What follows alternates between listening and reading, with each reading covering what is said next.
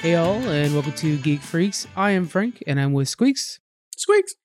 And today we're going to be going over DC fandom. We're going to be talking a little bit about the uh, Black Widow spinoff comics, uh, Battle of the Brands, uh, and then we're going to get a few more things. And then we have the the book club finally for Shadows Rising by Madeleine Roux. So we're going to get into that, and we'll, we'll announce our next book you guys voted on, and uh, we'll see how that goes. Before we get too far, what have you been watching lately? Anything good? Um, watching wise Lovecraft Country. Have you started that yet? Not yet. It, oh, I didn't know that was Oh, on man. already. Yep, two episodes in right now. How is it so far? Uh, very different, but that's what I love about it. It's Okay. very unpredictable. Ooh, okay. sure. Uh, very good. Is it a lot of H.P. Lovecraft kind of stuff? It is. I feel like every episode so far seems like a story of H.P. Lovecraft. Oh, you couldn't have pitched it better Yeah. to me then. Yeah, That's perfect. yeah. Uh, I've been watching uh, High Score. It's a documentary on. Um, it's a six-part documentary on Netflix. I can't suggest it enough to you. Uh, it's telling the history of video games, but what I like is it's telling them through like people that it affected. So, like for example, uh, the first episode, um, there's the uh, the person who, what did she do? I think she was the first, like whatever Pac-Man champion or whatever. And so it kind of like talks about, oh, this was the first version of esports, and then um the second episode they they get into uh well what I really like. So there's some stories that you kind of know as, as a video game fan, uh, but there's some stories that, that you don't know, but you kind of get the in between guys that I really like. So you know, of course, we learned about Bushnell, the guy who basically was in charge of Atari. But then we learned that like there's a certain part where people start getting tired of Atari, and then like the episode ends, and as a fan, you're like, that it was in '83. We know it comes in '85, and of course, the next episode's all about NES, and so it's been That's really cool. Yeah, it's a really good Okay. series on Netflix. Oh, okay. I usually don't do documentaries, but if, I mean, if it's about video games, then why not? I'll check it out. Yeah, and I actually suggested for Sarah too because the way it tells the stories, it like it's again through um through the people, not necessarily through like just hard facts and like Mario references. It's actually Yeah, through the yeah. people, so it really I think it's it's good for the broad awesome. audience. Yeah, I'll check it out. Shoot. All right, so let's go ahead and get into some DC fandom. We're gonna go talk about the highlights, our favorite parts here. Uh, before we go too far, I'm just gonna we're gonna get it out the big one right away. What was your favorite thing from DC fandom? Fandom. I keep saying Um, fandom. It's fandom. Yeah. So dumb. I don't know if I have a favorite, but I have a more something that sticks with me that I was more shocked about that I wasn't expecting, Okay. and that was actually Gotham Knights. I did not Oh, yeah. expect the DC fandom to ha- uh like release a game trailer. I was just kind of expecting you know movies, comics, whatever. So when I saw that, I was like, oh shit! I didn't know we were going into the video game world. Um, I, it, it probably is my favorite just because I was shocked to it. Yeah. I liked it a lot. So, uh, yeah, just a real quick rundown of what it is. It's a co-op adventure game. Yeah. You can play as uh, Nightwing, Batgirl, Red Hood, uh, which is Jason Todd after he comes back to life, and then Robin. And this is the Tim Drake Robin. At first, and I even tweeted about it. I thought it was Damian Wayne because I love Damian Wayne. I was hoping it was him, Mhm. but it's Tim Drake, which makes sense. He's he's the smartest of all of them, and and he, they need that detective on the force. Uh, really cool. Now, Court of Owls. What do you think about the Court of Owls being the big bad guy in this? Oh man, it threw it threw me off this whole thing. I've been shocked about the the. I was shocked about the whole game Right. because I would have never thought. I thought maybe we would have saw some of the same villains from the Arkham Knights because how Mm-hmm. they kind of revisit here and there. Like uh, uh, we always see like Catwoman, Scarecrow's made an appearance twice now. Um, so to see like the Court of Owls and something totally different, um, and to me way left field because I I would have never expected that. Yeah. uh, that's pretty awesome. Yeah, that's awesome. Yeah, I, I was really excited about it too because I was assuming that we were going to get because I had heard there's going to be something, um, but I thought it was just going to be another Batman game. Excited for that. Nothing wrong with that. This so it's not in the same universe as the Arkham games, which is kind of nice because then we can kind of play around with who's still alive and not to spoil anything and, and whatever you know. Um, although presumably Batman is dead, I don't believe that, but presumably. Uh, so we'll see how you it won't goes. accept it. Yeah, I'm excited. One thing I really like is each of the characters you play up ha- uh, with have very distinct abilities. So, like you can see Jason Todd's teleportation ability and Nightwing Yeah. spinning with his uh, batons and stuff. That's gonna be really good. floating game. around him. Yeah, yeah. This is made by uh, the guy, same guy, uh, team that made a lot of the Arkham games, so that is a good sign. nice, nice. Let's talk about the other video game that was announced, the Suicide Squad. Yeah, All- uh, this one's from Rocksteady, also same team that did a lot of the Arkham games, coming out 2022. We just got like a full-on cinematic, no gameplay. Uh, Mhm. what are your early thoughts on this? Um, a little disappointed at the fact that I think the release date is 2022. Yeah. if I'm correct. Yeah, so correct. it's kind of like okay, well, um, way to tickle us during your fandom. But th- I mean, that's awesome. I'm excited to see something totally different besides a, um, besides a Batman game. So I Mhm. like how we're seeing the different side of things. Um, I do like that it's going to tie in a little bit of the Arkham world. Yeah. Um, they they that has been uh, said now. Um, I'm kind of wishing to see something other than Batman games. You know, like Rocksteady, you're amazing Yeah. at your Arkham games, but can we see like, can you make a Superman game? Can you make a you know Yeah, Flash, that- whatever the heck you know? well, oh, Um, Batman got a lot of love this fandom. There's no Oh, doubt. yeah. It was it was Batman central. But you're right. Yeah, it How would be like- nice to see something else outside of like just Harley Quinn. Yeah, yeah. Yeah. How do you like the character designs, Harley Quinn and all them? Uh, I'm fine with it. I, I mean, it, it was pretty good. King Shark. It's funny because King Shark has just been he was cool in Flash, and but it's Harley Quinn that really made me fall in love with King Shark all over again. Yeah. Played by uh Funches, I think, and um, Mhm. really really funny. So now I'm kind of like a King Shark fan. He's in the new Suicide Squad movie as well, and I'm like, sweet King Shark. Yeah. Um, Yeah. so that's pretty cool. But yeah, Yeah, what, yeah. It, it was interesting. It- you could tell that they're trying to like make have them an ability a bit like a I'm sorry a mobility ability as well. Like you saw that like she was zip zip tying around or zip lining around, and then you had uh what was it Deadeye or something like that that had the the rocket boots Deadshot. I can't remember the name. Yeah. Deadshot. Yeah. Deadshot. Thank you. So like they have like you could tell like they all have these same abilities that are gonna be different. I don't know. It seems very video gamified. If that makes sense. hmm Yeah, I think um this being a four four player co op is something new though for Rocksteady, so we'll see how they do Yeah. with the multiplayer stuff. I, I have a feeling it's gonna be kind of like Left 4 Dead, where you pick the pick the guy you're gonna be fighting. And so you're like going through a level, and at the end is you know Superman or Wonder Woman or something like that, and they're corrupted. So then you got to take them out. It'll be fun see, are you okay with that? The I'm kind of over like the villains being superheroes. Actually, Injustice kind of nailed it and was done. I don't know. yeah, it's, uh, it's kind of like, mm, can I actually kill the real Superman, not a corrupted one? Yeah, I mean, there's all kinds of things like that though. We're seeing a lot from DC. Like this was a really great Yeah. event, and I actually think it was the first this year of the virtual Comic Cons that I actually thought was like this nailed it. Oh, Uh, for sure. Yeah, but uh, you know, yeah, I kind of I'm kind of tired of the Trinity. Uh, You know, I, I wouldn't like let's get some real options. Like one of the things we're going to talk about is Static Shock. Like let's get some more of the kind of the back catalog. And um I don't know, I'm just kind of I'm getting. I love Batman, and and after this, I I was thinking like, okay, October maybe we can make like Batman month and like we watch the movies or some shit like that. I don't know, but Yeah. um, yeah, it, it was a lot of the Trinity. it you know Yeah. it just is. Yeah. But even Superman, like they're not even touching Superman enough, and they really should because he is a badass. All right, Yeah, I would like to see him venture off because you know I'm a big uh, Green Lantern fan, so it's like, can I I know not a trailer, not nothing? Like, give me a little something. we have another fandom coming uh, September 12th. They actually were all going to announce Oh, nice. everything on the same day on this one, but they decided like they had enough to split it for two days. And the next Oh, one's going to be much more like fan based, where like you log onto their site and they're going to have these different places you visit that looks like it's a uh, park. Like uh, if you go to Disneyland and you're like Tomorrowland or whatever, it looks like that. But you Oh, visit those and they're going to be different panels pre recorded with different announcements and things like that. So as a person, badass. for us who report on it, that's great. Thank you guys. Because Yeah. sometimes it's hard to be like, oh, I missed something because I had to go to the restroom. So that's excellent. I'm, I'm excited to try that out. That's awesome. We had uh, some more details on the Suicide Squad. We had like a featurette or a, tr- a teaser that kind of showed some of the behind scenes. Um, I liked how this looks like it's like a big action movie and less of a superhero Yeah. movie. That's pretty, and they're using some real deep bench guys. Mr. Polka Dots in there, like it's yeah, some real crazy so characters. in there. people in there. You're like, who are these people? Yeah, I would be afraid if it wasn't for James Gunn who did Guardians of the Galaxy. Then I'm like, this is gonna be hilarious, hilarious Yeah. and awesome to watch. You know, so Mhm. that'd be really cool. Uh, any any uh, spotlights to you out of this? Um, I think the one thing that was mentioned, um, uh, that I like, well, that I was kind of shocked about that, that they kept saying that this is James Gunn's biggest movie. So if crazy? we are, wor- I think that is what's really catching my attention to it. And because of this is the group of oddballs, like uh, Guardians was, that I think that he's gonna nail this movie because it's no, I don't want to say super similar, but you kind of get the same aspects from Guardians of the Galaxy Yeah. and uh, and uh, Suicide Squad. Um, I don't know if there's to me like too many of the Suicide Squad, yeah, and not enough like okay, who's gonna get the spotlight? Because right now, I mean, Margot Robbie, Idris Elba is gonna be, they're not gonna die. you know, Yeah. well, I wouldn't. Yeah, I wasn't going that far. Oh, I oh, was saying, I was saying like uh, yeah. to take the spotlight from those two and You're like right, show yeah. others. Um, uh, that's one concern that I have. But uh, yeah, I think because it's James Gunn doing it and how he's done something similar before is what I'm really excited about.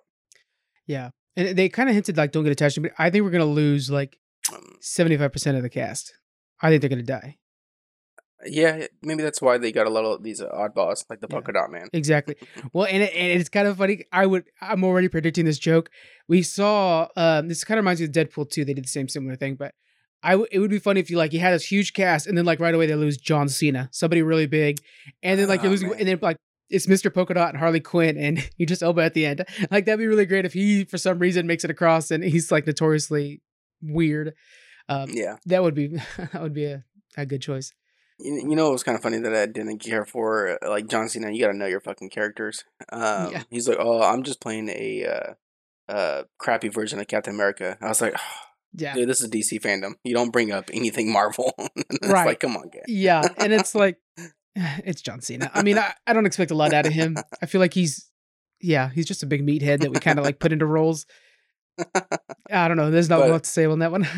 But I'm kind of funny to see what a. Um, I feel like that's gonna be um, oh gosh, the main um, uh, character in the boys, the main, the captain guy, the main- Homelander. I've, Homelander. I feel like that might be a Homelander uh, kind of vibe. Yeah, I, I can see that. By the way, uh, that, yeah. early reviews coming in on season two of The Boys, outstanding. A lot of people are Nice. some of the early like Rotten Tomatoes stuff like that. They've been getting they're like high 80s and, and a lot of fun. So that's a good sign nice, awesome. Uh, next up, we had the Black Adam featurette. Uh, it, it just showed that you know, first off, we found out the Atom Smashers joining the the cast, um, and it will feature some of the uh, JSA, the Justice Society of America, which I really like them. Uh, we also know that Hawkman, Cyclone, and Doctor Fate will at least have small appearances in the film. So some really big kind of behind the lines. Look, Doctor Fate's huge. Hawkman, I wish they'd give him his own film. Uh, and The Rock is so behind this man that that motivates the hell out of me to watch this.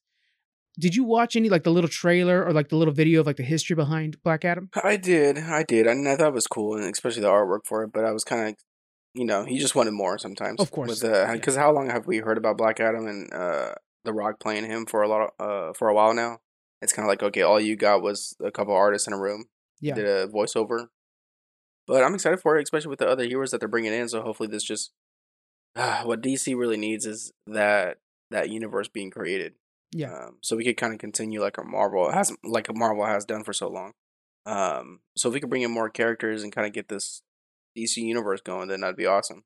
Yeah, I agree. Yeah, it's it's time, and I think they're gonna build it right. Like it feels like uh they're do- doing like a dark Justice Justice League with Atom Smasher joining him, stuff like that. Like I could see that happening. It'd be a lot of fun. It'd be good. Uh, now, assuming because it's a huge uh star, uh, Mhm. Dwayne Johnson playing Black Adam, that I'm gonna picture DC's gonna do this right and have a maybe like a villain group, a villain that lasts multiple movies. I would hope so. Um, Yeah. Yeah, because I can't just see Rock playing a one off. hmm um, as being being the character as he is. So I'm hoping that he kind of comes up with this. Uh, I'm not him uh, actually, but DC comes up with this group that we could be like, oh shit, the Justice League now all together has to go against Black Adam, whoever else. Yeah. L- Legion of Doom or something like that would be cool. Yeah. yeah, there you go. Yeah, Um, that would be amazing. I would like that. idea. And Black Adam, he's super underutilized and he's such a badass. He'd be a great guy to lead it. I mean, he's really smart and he's very powerful. Why not? Yeah. Uh, what'd you think of Cheetah's reveal in Wonder Woman? um, I was okay, a little. Um, I don't want to say disappointed, but I was a little um expecting to actually have a real outfit for um what's her name So now Kristen like- Wiig. Kristen Wiig. I was actually picturing her in a real like cheetah, like like Yeah. all that fur, but actually on her. You know, not the Right, right, CGI stuff. Um, it was kind of dark and what really in the dark scene when they were fighting. So Mhm. I'm kind of like, okay, well, is it gonna look like her? Are we gonna get like the Hulk's face? You know, you could like Mark Ruffalo. You could really see like that face on it. If it totally gets rid of that, then it's like, well, what's really the point? You know, I feel like hopefully they could kind of put her face on that. The only thing that also is looking back on Wonder Woman one. Okay, that fight. I'm assuming this is say the end fight. Right. The, Ares The end fight, fight of Wonder Woman one too was Ares was in the dark, so it's like Yeah. okay, every time you need a CGI role, it's just always going to be in the dark. Mhm. Um, Same so concern. I'm okay with uh, the overall image of Yeah. Cheetah. Um, yeah, it's just kind of like okay, now we're doing this uh this plan that worked well with Wonder Woman one, and then just copy and pasting to Wonder Woman two. Same concern on my end, man. Uh, you know, Wonder Woman one was fantastic for the first two acts. The third one to me felt pretty short. Uh, it was just a lot of dark CGI throwing metal at each other. Um, and and I have a feeling it's looking like that on that last one. It- they're losing the Yeah. brightness and everything like that, which is something that we like. Because like that opening shot of the new trailer when it like goes into that like Olympus style arena that's Mhm. like super bright and gorgeous. You're like, man, that's cool. That reminds me of Aquaman and stuff like that. And uh, and then when you see like those cheetah fights, you're like, oof. They hopefully they I don't know. There's nothing that much they can do. Yeah, maybe because I saw merchandise and stuff uh, for Cheetah that I was expecting. Um, uh, Kristen, oh my gosh, I already Kristen forgot name. Mhm. Kristen Wiig. I was expecting her to actually be wearing the suit and like you know painted face with the spots or whatever. Yeah. Uh, so it's kind of interesting to see like a full on CGI um of her. Yeah, So and we'll probably get a more complete version. I mean, that's one thing that with pandemics is people have been able to stay home and and really kind of fine tune some work. There's been people talking about like, oh, we've had more time to work over the script, which has been great. So maybe we'll see a little bit better version of Cheetah come come uh, time. Uh, now, hopefully though, I don't want to like interrupt her. Sorry to interrupt or anything. no, you're good. But um, I'm hoping Cheetah because we gotta keep. I say we gotta keep these arch uh, enemies like alive for a while. Like Sure. I can't see one off Cheetah. It's kind of like a we saw the uh ah, kind of crappy version of Doomsday. And it's Yeah. like okay, that was it. Like just this one movie. like come on now. Yeah, Like that should be a character that's like I want to start seeing these villains like uh, become the stars themselves. You know. Yeah, well, yeah, and, and I, I uh, we talked about we said Leg, uh, uh, League of Doom. Wait, what is it? I think I said it right, but anyways, um, but yeah, like these like continuous storylines, like Lex Luthor Yeah. always trying to push back, and you know, Yeah. Joker. Like we unfortunately, you know, we lost Heath Ledger, but if he had stuck around, I'd assume he would have been in the third Batman movie as well because Yeah. he's that good, he's that important. He should always be a thorn in the side. Um, even if it's something else he's focusing on, it should be you know at Joker's command or something.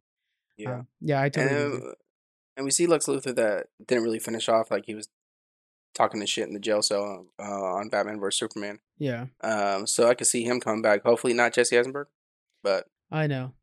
Eh, hopefully someone. So okay, we'll we'll lead into the next thing here, and again, we'll just get my bias out of the way. I Yeah. dislike this guy quite a bit, but we'll go. We'll talk about Snyder. Uh, Zack Snyder cut of Justice League. Uh, it's coming in 2021. We saw a little bit more footage from it. Uh, it's going to be four 60 minute episodes.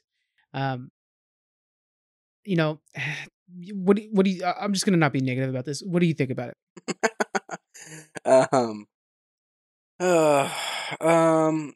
So I've watched Justice League maybe like two, three times now. Okay. Um, and I'm kind of a fan of the Batman vs Superman. I've probably seen that four times now. I know a lot of people get like some backlash on Batman vs Superman, and definitely there's some reason to, but it's just I don't know. It's just one that kind of gets my attention, and I like to watch it. I think because I'm a big I'm a big uh, Ben Affleck Batman fan. Are you okay? Um, I am. I I love his outfit. I love his greediness, or not greediness, his grittiness. Yeah. Um. So yeah. So that being said, um, I'm kinda.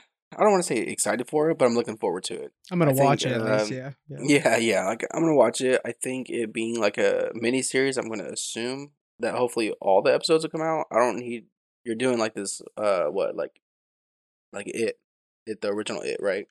Right. Um, I don't know how you're gonna release it. I think it'll be each week's a new one. uh, that makes it kind of worse too. Yeah. And they'll probably try to straddle it over two subscriptions or something like you know what I'm saying? Like they're gonna try to Ah, get you to go for two months instead of the one. You know yeah. everybody's trying to figure that out. Which is why I'm, I just I'm surprised they're not doing the six weeks because that's how you guarantee it. If you do six weeks, then you guarantee somebody's gonna up on the next one. yeah for sure. Mm. I just don't. What what are you gonna add? Like what is there to add? I don't. Okay, we saw we saw one clip of Superman in a black suit. Okay, Right, cool, yeah. whatever. Well, So- the, the big thing is that we're getting um, oh god, what's his name? Oh no, I can't remember his name. The one from Apocalypse. Oh my god, I'll, I, you know what I'm talking. Dark Siege? No. Darkseid. Dark Siege? Dark, side. Yeah, Yeah. sorry, Dark Yeah. Side. We're getting Darkseid in this. Uh, we do see a, a small image of him, but it's not oh, like shit, I must have missed that one. yeah, it's it's in the opening scene, and then uh, there's been some like little footage. Oh, that was him? Yeah, yeah, yeah. It's and that's pretty much pretty much all there's going to be of him. Really, they're not. They can't show too much. Um, So then this will open something else then. Uh, obviously. That's no, kinda what we're because they're not going to bring. Well, here we go. See, I don't know because now Ben Affleck's kind of back in the picture. Because originally Zack Snyder was out, Ben Affleck was out, but now we have Ben Affleck back. We might get Zack Snyder back. I don't know. See, uh, you know, you know how it is, man. It's They needed they need to lock in these directors and lock They in these do. people like Marvel did. and just trust them if you going. want them to. Like, yeah, well, Marvel made a system where a director almost can't fail, and then but DC's they're leaning on their directors, but it's like you got to give them enough time and enough things to really kind of develop their characters. Uh, Zack Snyder did a great job on Man of Steel, you know, and then we go from there. Like, let's see what he can do. If he falters a couple movies, then you just need to see, if, okay, do we keep going with him or not? Um, Yeah. I don't know. You probably should have just kept going with him. Whether you're not, whether And or not I like him, you probably should have just kept going with him, so you have a consistent voice in the house. Exactly. Exactly. And and then like a yeah, a consistent plot really. Yeah. Um and it's like okay, if so if Ben Affleck's out, okay, cool. Then then just fucking bring in Robert Pattinson. He's the next Batman and just just Oh, shove him in there, you know, Yeah. and then let him continue off what the story would have been. Yeah. Uh, I'd I'd be okay with it, you know. We'll save that one for last. We'll talk about Robert Pattinson for last Yeah, because yeah. that, that I'm one I wanna, i'm going yeah. deep on that one. but let's talk a little bit more about Ben Affleck because he is joining another film as Batman. He's joining The Flash. So we're gonna Yeah. have multiverse introduced through The Flash. The next uh, fandom is called uh, da- da- da, Explore the Multiverse. So we'll probably get a little bit more of that. We're also getting Michael Keaton's Batman in that one. Yeah. Look at that face of yours. I love it. I just started watching the first Michael Keaton movie and it's like, man, this Uh, the music, it's just dude. so iconic, you know. It's Yeah. just like, oh, man, I'm watching the first one, but then it's like the one that sticks to me ever since I was little was the second one, Penguin and Catwoman. Right, like that's my Catwoman. Like that's my it's great, dude. perfect image. Uh, Yeah. Anyway, yeah, Dude, Michael we'll, we'll, we'll talk about like the Michael Keaton, like uh, great. It's the villains I'm bringing up here, but when Yeah. Joker brings out that long gun and he shoots down the Ah. Batwing, my God, that just seared itself into my brain so much. It's so freaking good. And then that dance he has, oh, the I I It- I'm, I love those movies so much. I'm getting I'm getting goosebumps. Uh, because even like um, I never really realized until I watched it more recently how Jack Nicholson was just an awesome Joker. Because I was really like, oh, you know, it's old school, whatever. But he was great for yeah. I mean, a 1989 film. You know, he was great for a Joker. And Tim Burton, Yeah. excellent job too. Uh, I when just he was great, yeah. I, I, you know, I just learned that that's who Tim Drake's named after. One of the Robins, they actually named him after Tim Burton. Which I didn't Oh, know really? that. Yeah, because it was it was Hmm. they Tim Drake came out during the filming of the '89 Batman, and they named him Tim for Tim. Yeah. Oh shit. Yeah, it was pretty cool. But yeah, That's neat. so we got Keaton joining. Um, ben Affleck will be in it. Ezra Miller still. In, Ezra Miller will still be in it. Um, yeah, so at least we're getting the multiverse. I think the multiverse is very cool. We might get a couple more Batmans. I wouldn't hate that. Wouldn't hate Christian Bale to poke his yeah, head in. no. Um, but yeah, so uh, definitely Batman love this time. Yeah. Did you see the little teaser image that shows Flash and Keaton's Batman together? Yeah, I did. Yeah. I did. Uh, it was an artist rendering, but it does look really good. Um, I one thing I think so. Uh, Jim Lee is now in charge, and I, I talked to the other guys about this during our last recording, which you weren't there, and I was like, man, Squeaks knows Jim Lee. Yeah, I do. Jim Lee's now in charge of uh, expanding the DC IPs. Right? They just basically put him in charge of like getting DC big. I think they should keep him in charge and have him run all the movies like they do uh, over at Marvel. You know, with um, Kevin Feige. Like, just let Jim Lee just decide what happens. That way, you have one guy kind of, no matter if it's good or bad, just has a single vision. I think that's the best way to go.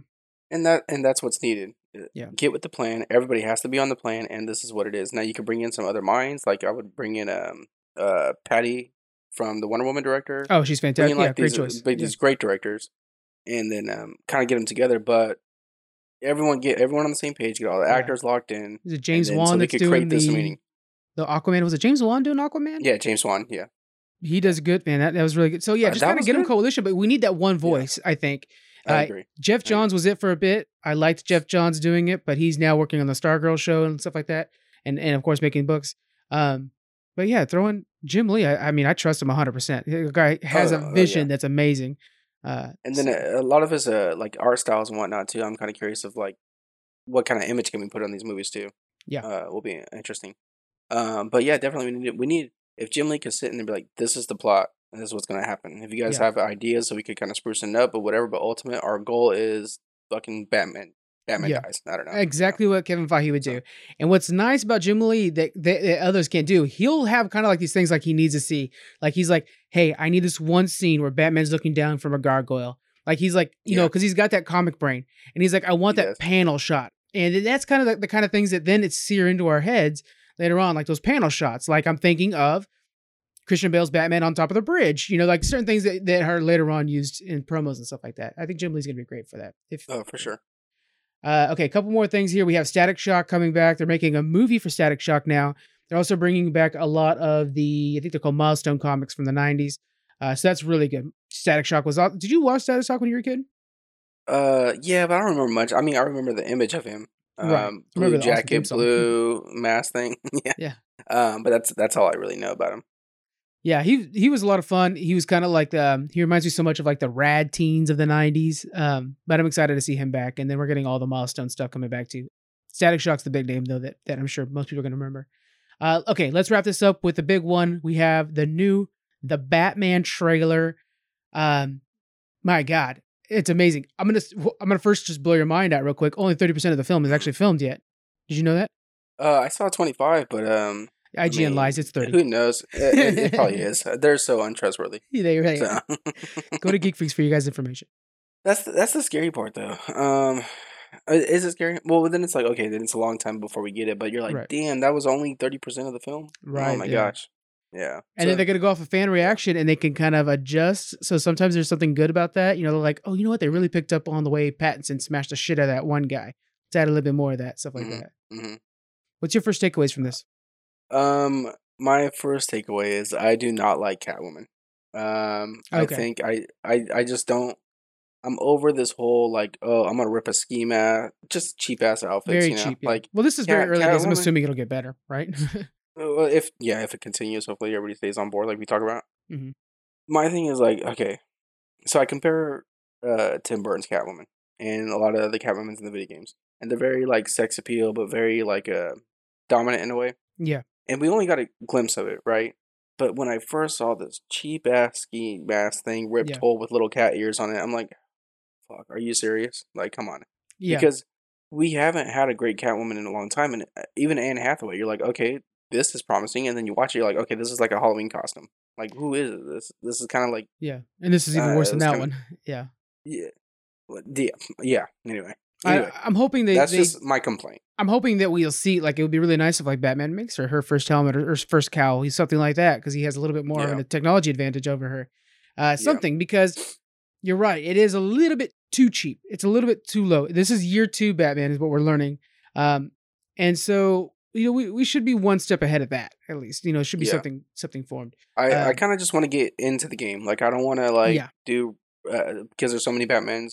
We know who the hell Catwoman is. I don't need a uh, uh oh my gosh a backstory for it. just like get me into it. You know. It might be a backstory into their love, though. That that might be we might be getting like Batman issue fifty kind of thing Yeah. going on here. And that and that's fine. Yeah. I just Yeah. image wise. totally agree. um, totally agree. But Rob Pattinson, man, um, I know. with that fucking chiseled jaw and shit, man, he wears that Batman outfit pretty well. Yeah, yeah. He does the good voice too. I was happy with the Yeah. voice. He has the good stature for it. Uh, Mhm. Totally on board. Now, I think he makes a fantastic Batman. What do you think about him as a Bruce Wayne? Because there's a couple shots of him as Bruce Wayne, and I was like, this is gonna be a different Bruce Wayne than we're used to. definitely, and even like his um, like. Even his hair, like his image of Yeah, it. that's so a I'm big one, curious if hair. we're gonna get because you're saying this is year two. Are we getting a younger Bruce Wayne that's kind of just a start off, not like the Ben Affleck Bruce Wayne, where it's like, okay, I don't give a shit no more. So Right. we're kind of going backwards, obviously. So it'll be interesting to uh, to see that now he handles his business and finances or whatever. Um, I yeah. but I'm okay with it. Yeah, I'm not scared of anything yet with the Bruce Wayne side. It reminds me of Christian Bale in Batman Begins when he's like in the prisons and stuff like that in like some faraway land. And then he like comes back and he like tries to shoot. He's gonna shoot somebody at a court case. Remember the one that killed his parents? yeah, Do you remember that whole scene? That's Yeah. kind of this like rough and tumble, young. I don't really know 100 percent what I'm doing yet. Kind of Batman, I, Okay. or not? He's not even Batman technically at that point, but you know what I'm saying. He's like on that way. That's what I kind of see, and I'm hoping we get that. Uh, Okay. yeah, it's it's interesting. We also got okay. So real quick, we have Penguin, uh, Gordon, and Riddler. What did you think of those? How we, the- just a little bit of pieces, little pieces. Of How the how the fuck is that Colin Farrell?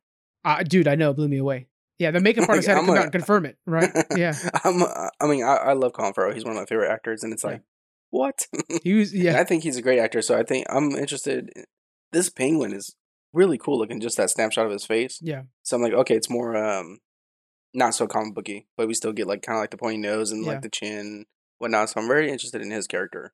Um, uh, who's playing Gordon? Oh, um, guy from Westworld. guy from Westworld. Yeah, there you go. I can't I know. of his name. I can't remember the names right now. I'm trying to think of who's playing Falcone as well, but that's a whole other thing. yeah. I think it's Turturro, But- but anyways, Um, I think he's going to be a great Commissioner Gordon uh, because aw- the yeah. way the way he uh, presents himself and talks Mm-hmm. and speaks, I'm like, oh man, he just every time he, you hear him talk in a movie and or especially Westworld, it's so um, intelligent to me. Yeah, I don't know. He just yeah. has it just It's comes off that way. So I think he's going to be an awesome. Yeah, and I think he's going to be awesome um, as a Commissioner Gordon. I think he's going to be Detective Gordon while we see him here. Mm, This is okay, pre-commissioner because there's a there Oh, shows a okay. police commissioner later on. I think this is Ah, Detective okay, Gordon. okay. Yeah, So then this is really early in everybody's okay, yeah, yeah. and everyone Better be with that with that Catwoman mask. and then for Rid- for Riddler, we saw just a little bit of him in the beginning when he's like taping somebody up, and then we hear later on the voice modulation. Um, looks really good. I really like the idea of Riddler as a serial killer. Like it really feels like one of those serial Yeah. killer movies. Like we're getting these clues. Um, we got kind of like not I don't know. Like, I'm gonna say burnt, but I mean it was it was what it was. It it was fun at least. The Jim Carrey Riddler, where it was kind of like Yeah. this wacky, silly character. The clues you got were a little over, you know, overdone clues. This is just a straight up card that has a riddle in it, and he has to solve the riddle. Perfect. Yeah, I, I don't necessarily need like this pop up with like a giant, you know, flashing green. You know, I don't need all that. This to me Yeah. was a little bit more cool because it's like serial killer. You know. Yeah, and we're gonna get a different vibe. It's not the fact that we're just getting another superhero movie, but we're actually getting like a murder mystery movie as well. Exactly. Like a like a uh, what's that movie Seven or something. Right. Yeah. Uh, Yeah. Seven's a good Uh, choice. Yeah.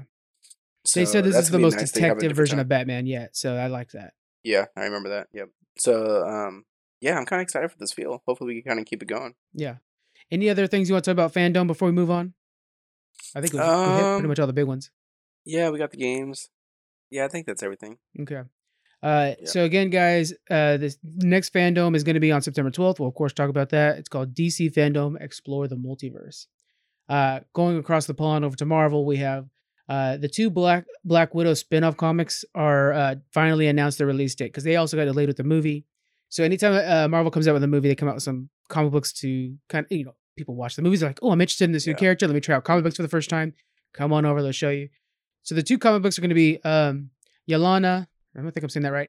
And the Red Guard. Um, and then the other one is going to be uh, what is it called? Oh, so that's Widowmaker's Red Guard and Yelena uh, Belova. And then the other one's Taskmaster. That's the one I care about. The other one's Taskmaster. Yeah. So the first one with Red Guard and Yelena is all about them trying to receive redemption after their new life because I think something along the lines of Black Widow kind of puts them back on the straight and narrow, or like gives them purpose in their life. You know what I'm saying? From what we've seen from the trailers, anyways. What do you think about that? Uh, Black Widow. Right. The the the Widowmaker comic book. I think during Black Widow, she's gonna get those two characters back into wanting to fight crime or or you know have a purpose. Yeah, I don't, I don't see. I don't know too much of like a Widowmaker to be honest. Yeah. Um, uh, I just know Black Widow, and like it, it's nice to kind of see her, and I want to see like more uh James Bond feel. So Yeah. uh, with the comics would be nice. I think with Taskmaster, it's gonna be perfect because at the same time we're getting what actually yeah next month September fourth in a couple weeks we're gonna get Taskmaster in the new Avengers game.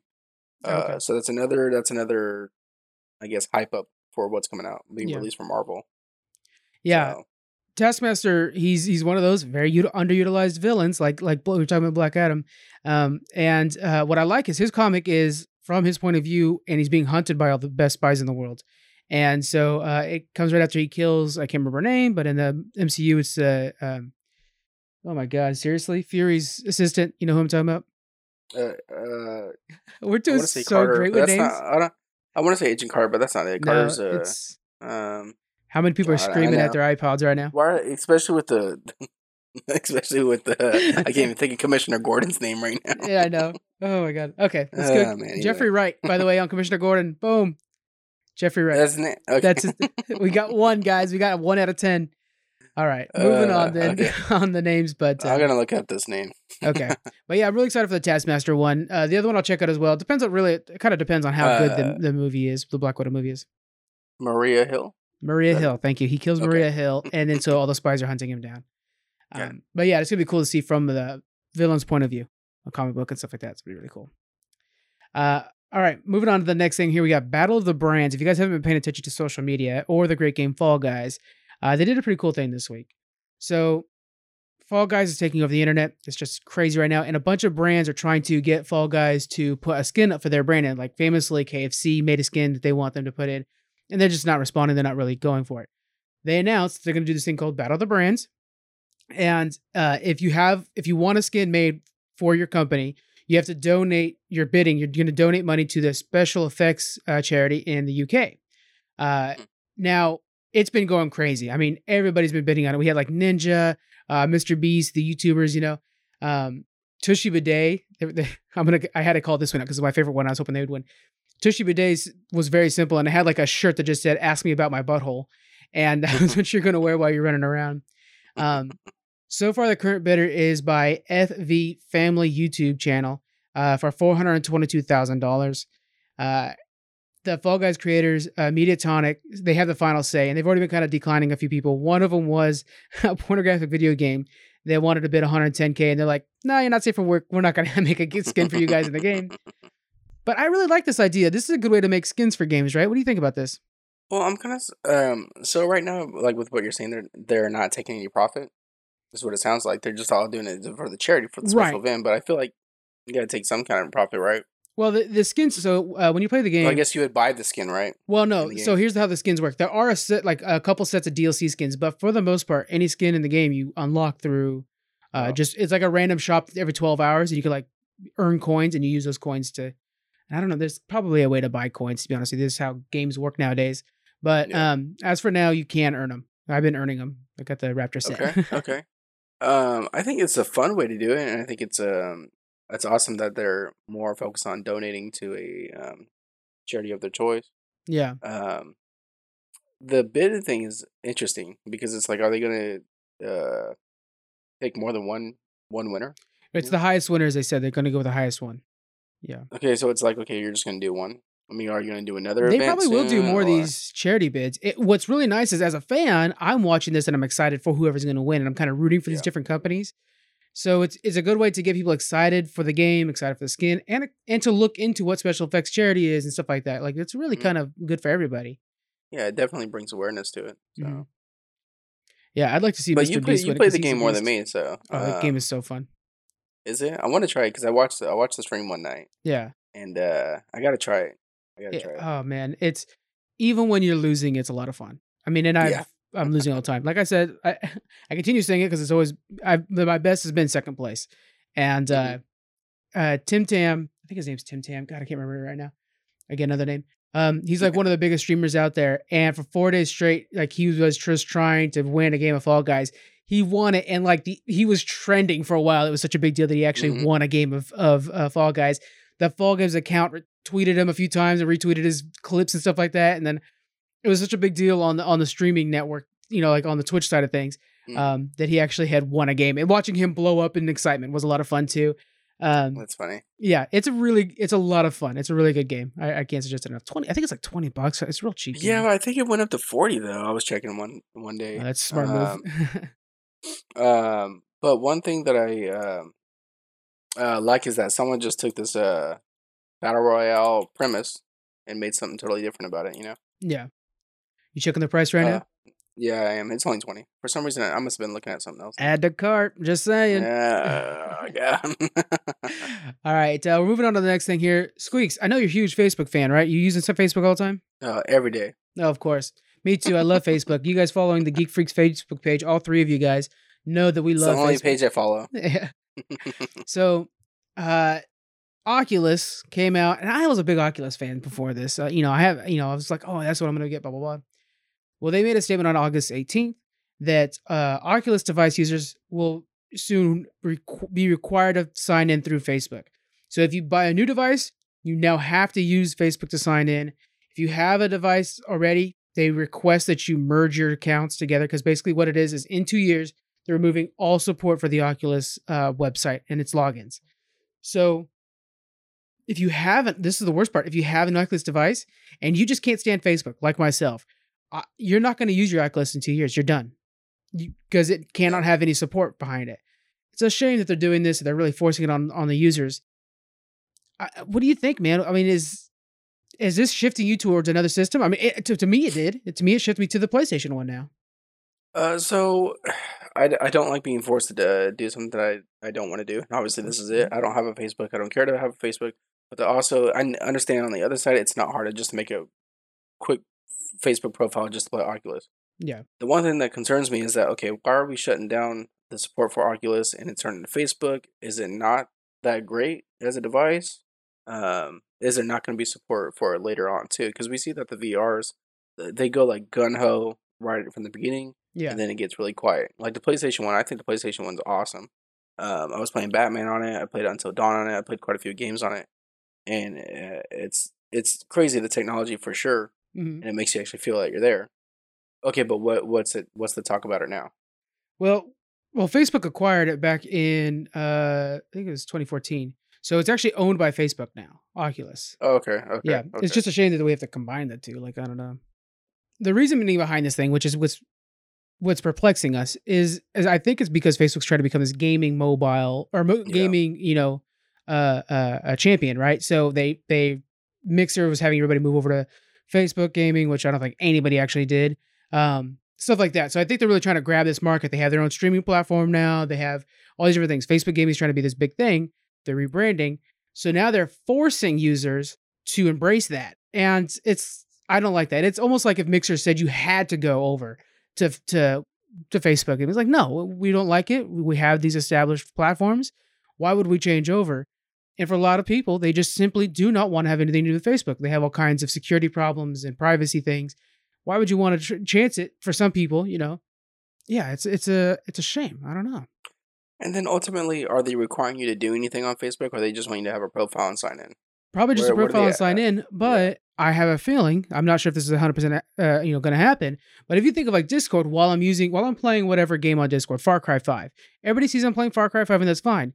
But is Facebook going to adapt that? And I don't see why they wouldn't. They would adapt something where it says like, "What's my activity right now? Oh, I'm playing Far Cry 5 with my VR and all this stuff like that." I don't want that on Facebook, like or whatever. Maybe I don't want to share what I'm currently doing, that I'm home right now, or anything like that. I don't know. There's all kinds of things like that. Like it's really hard to Nah. call in from work and then you see like, oh, you know, Frank's playing v- Frank uh, Far Cry. Well, you know, it's full of shit. yeah. Well, shit, that's why when I call him from work, I can't be on my PlayStation, so I have to be on Ah, my computer shame. or something because I got I got coworkers on PlayStation. We're playing offline games, man. Yeah, I mean, I guess they give you the option to play offline, really, but Yeah. yeah. you Yeah. you so you're playing that PlayStation VR. You you like it quite a bit, right? Um, I played it in the very beginning. Um, but I think it's it's really well done. Uh, Yeah. played Call of Duty where you're flying a ship and you're looking around and there's like shit all over the place. Um, I think it's really well done. Uh, Okay. it sucks that it's not getting enough love right now, of course. It is going to be supported on the on the PS5, which is a good sign. Um, so we will probably see that coming up in the future. Some more support for it. All right, next up we have the official announcement for Call of Duty Black Ops Cold War. We've been talking about this for a while now, but we finally got the confirmation of it. Uh, we're going to have some additional information on the 26th. The teaser that they released did not actually show any gameplay. It was just basically a history lesson of the Cold War, and, and it says it's going to be taking from real life events. And the narration was by Yuri Bezmenov. Uh, he was a KGB defector that uh, went to Canada actually, and then kind of like explained like this is how they're trying to mess with American politics and whatnot. So it's going to be kind of in the, that realm. Uh, what do you think about a game? And, and and from one of the teaser images, it looks like we might actually play as Russians and Americans. That'd be interesting. What do you think about a game that's that's uh, that's doing this like off of real life events? Um, I think it's awesome because it's another way to bring in like uh, history that people don't, that don't really even realize that they're learning about history. Yeah. Um, so if we could, if they could get uh, this group of audience that has no desire to learn anything, and then we kind of put it. I mean, I don't want to say shove it into because everyone's gonna whoever if you're playing Call of Duty, you're gonna play every Call of Duty if you're a big fan. Right. So it's kind of cool to kind of Yeah. be like, oh wow, this really is something that happened. Yeah. Um, but after watching the trailer, I feel like okay, that was cool. Mm, Whatever. right. Yeah. Yeah. Yeah. I mean, um, I'm kind of slowing down on Call of Duties. How about you? I am too. I just got done playing uh, a couple weeks ago Modern Warfare 2 again. And that one to me is like, of course, the pinnacle of Call of Duty. It's really great. Um, and it's a fictional war where uh, between us and, and uh, Russia. And I kind of liked when they were fictional, but still kind of realistic. Like you can see this happening because then they can really go crazy with it. Uh, but I really like the World War II games as well back on the early days of the 360. Those are really I was gonna say even the newer World War II, it was kind of like okay, this is an actual war that I feel like. I mean, I don't know if the battles were real or whatnot. I can't remember what missions there were. It's been a while, but Probably uh, D Day. There's always a D Day mission. Yeah, right. Yeah. Um, I think there was a D Day map too on multiplayer actually. Um, but yeah, like um, I like being in those moments more than I Mhm. like. One thing that's scary is uh, we know Black Ops does like crazy technology, right, in their Mhm. video games. Is this Cold War one gonna really be in the Cold War time, or is it gonna throw is. some? Okay, so there's no crazy technology in it. It's supposed to be taking place from the 70s to the 80s. So Okay, it should I be just old school. yeah. Okay, for some reason when I hear Black Ops, I always think of like, okay, this is gonna be seventies, eighties, but we're gonna be like, oh, next thing you know, they have fucking, you know, exoskeleton suits also. Fighting in Yeah. space. Yeah, because Black Ops was got real weird there for a bit, but this is supposed to be return to form. Yeah, Yeah. yeah, kind of like a did with- Wolfenstein. And they did it with Modern Warfare too. Like Modern Warfare was returned to good old, you know, Yeah, Call of Duty. yeah, yeah. Uh, we so we did get confirmation that the uh, multiplayer matchmaking will be done through the skill based system. I wanted to get your thoughts on this real quick. So when they announced that, there were a lot of you know hardcore Call of Duty fans or whatever that were complaining and saying like this is unfair. They believe that uh, what happens is the more you play, the harder it is to win because you move up in the bracket. You're playing against other people that are that good as well. Uh, so yeah, so basically, the better you are, the harder the game gets. What are your thoughts on that? And and do you think skill based is the, is the way to go for multiplayer? Uh, I think skill based is awesome because especially when you're uh, playing with somebody brand new, Yeah. um, that goes against these like champs, then obviously it's a horrible experience for them. But then it just sounds like a bunch of people complaining because they put in all the time and they get better at the game. It's like, no, now I can't win. So what do you want to do? Just play against a bunch of people that suck at the video game? Yeah, yeah, right. I mean, that's all that I'm hearing when somebody complains about that. Yeah. Yeah. Um, Get Even- good. I don't know. Yeah, get good. Exactly. And in the article, I talk about how, uh, you know, a lot of games do this and World of Warcraft does this. And this is something that I'm familiar with. Like, uh, if you think of like the arenas, if if you're going to always be just going in and smashing the guy ahead of you who's just trying out arenas for the first time, then you don't have any skill at all. You just happen to be slightly better than the guys that are always showing Yeah. up. And uh, just like with with everything else, but with arenas, as you move up in the ranking, you hit a certain wall at a certain point where you're just like you're winning and losing about the same. That's how good you are. You could study and practice and become better than that, or you can just get sloppy and go behind. But that's basically where, how good you are. And I like that. That's a testament and a test of, of who you are. And to me, that's the point of the game is to challenge yourself. You don't play platformers to never have to jump over lava.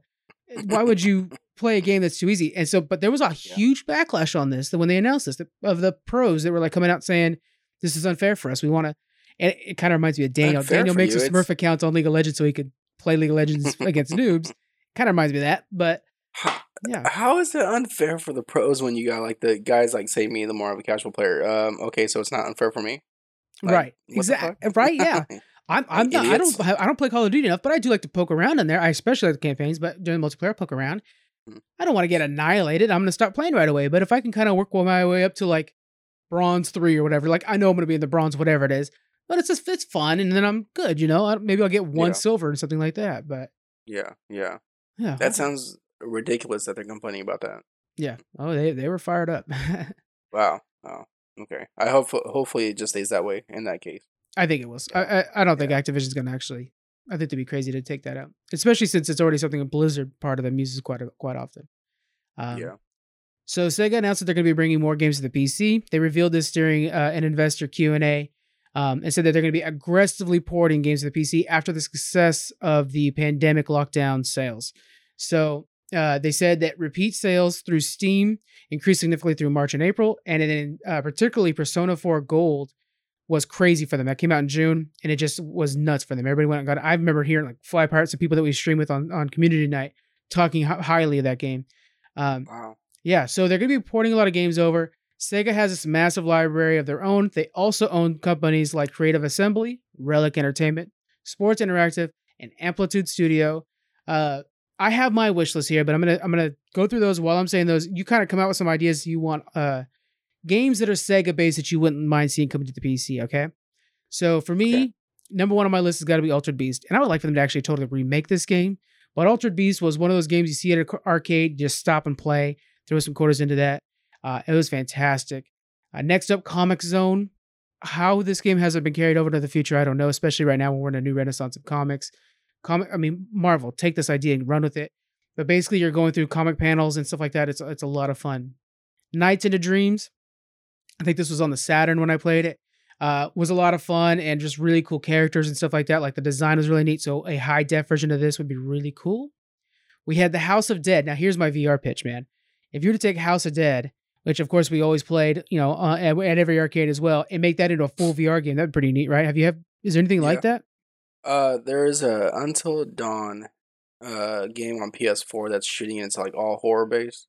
Oh, okay. Uh, so there's that, but not not a House of Dead. I want like a zombie swarm, uh, you know, zombie swarm coming at me, and I just got my gun and I'm counting bullets, and I got a limited time before they get me, and then all of a sudden I'm like falling backwards. That's what I want. Uh, MDK2 that was on the uh, Dreamcast and very little known, but it was really cool. You got to choose from three different characters. It had distinct play styles. Uh, it was a lot of fun and deserves a, a remake or at least a PC port. It could be exactly the way it is. Bayonetta, the original. Let's remaster that bad boy. Get it out on PC. Bayonetta has found second life through its Smash Brothers uh, introduction and stuff like that, and and all the you know new versions of it. Just get the original out there again on PC. I think that'd be a lot of fun. Uh, okay, that was my wish list. There's so many things that Sega has made that's really good. Have you got any on the top of was, your head? uh, that was the only thing on top of my head I was gonna think does because I remember playing this on the uh, Sega Dreamcast. Uh, Crazy Taxi is that one? Oh, that's a great Is that choice. one of theirs? Oh yeah, totally. I mean that's the only that's the only one I have in on top of my head. I was like, you just named off a crazy amount of Sega games. I was like, holy shit, I didn't even know you were that much of a fan. yeah, uh, I, I didn't have. In I I boycotted the Super Nintendo, went full Sega because I was cool. So that was, that was the idea. I remember having a Dreamcast and having uh shit. I'll play it. Uh, there was a Razor scooter game on there. What? And it was basically like Tony Hawk, but on a scooter. And me and uh, my brother would play it all the time on I'd the. Dreamcast. Yeah. Dude, NFL Uh, Blitz on the on the Dreamcast was great because remember how they had like the little screen on the controller so you could see like which play Yeah. to pick without your friend seeing it. yeah, that yeah, was great. man. Oh god, you don't even think about like that. That technology way back then, having a screen on your controller. and we Oh, don't man. even like. Uh, but yeah, Crazy Taxi would be one that'd be fun to revisit. Yeah, that would be Yeah. good with like a co-op if they were to add a co-op to it. That'd be really good. Mm. Be cool. Yeah. All right, moving into uh, the the last thing before we get to book club. Uh, we're gonna update you guys on the Epic versus Apple thing. Uh, Squeaks, you weren't with us last week, but are you familiar with what's going on right between Fortnite and Apple and all that? Okay. yes.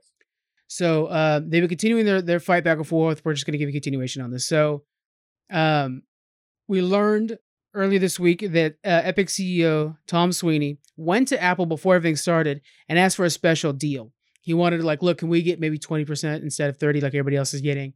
Uh, and Apple declined him, saying it would basically fundamentally change how the App Store works and everything like that. We're not going to do that just for you guys. Uh, it would be too hard for them and stuff like that. And they also ended that that uh, statement with saying that uh, Epic's emergency that they're claiming is self-inflicted and their own faults.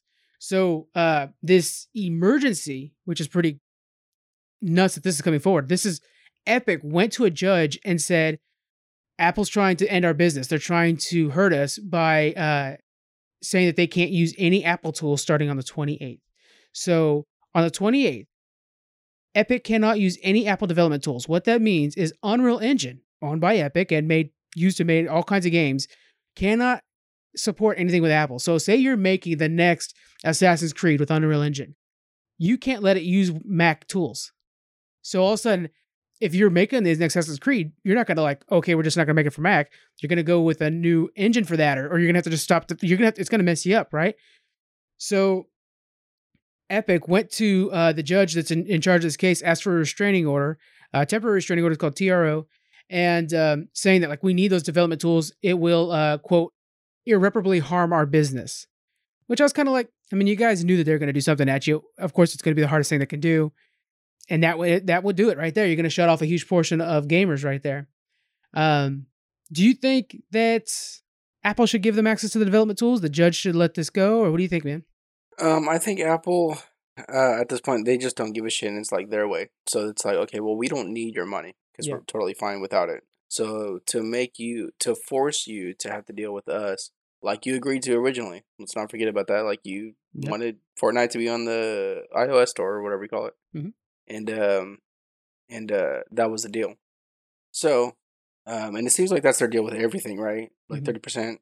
Thirty percent is the flat rate. Yeah, that's the deal for everything. Okay. Okay.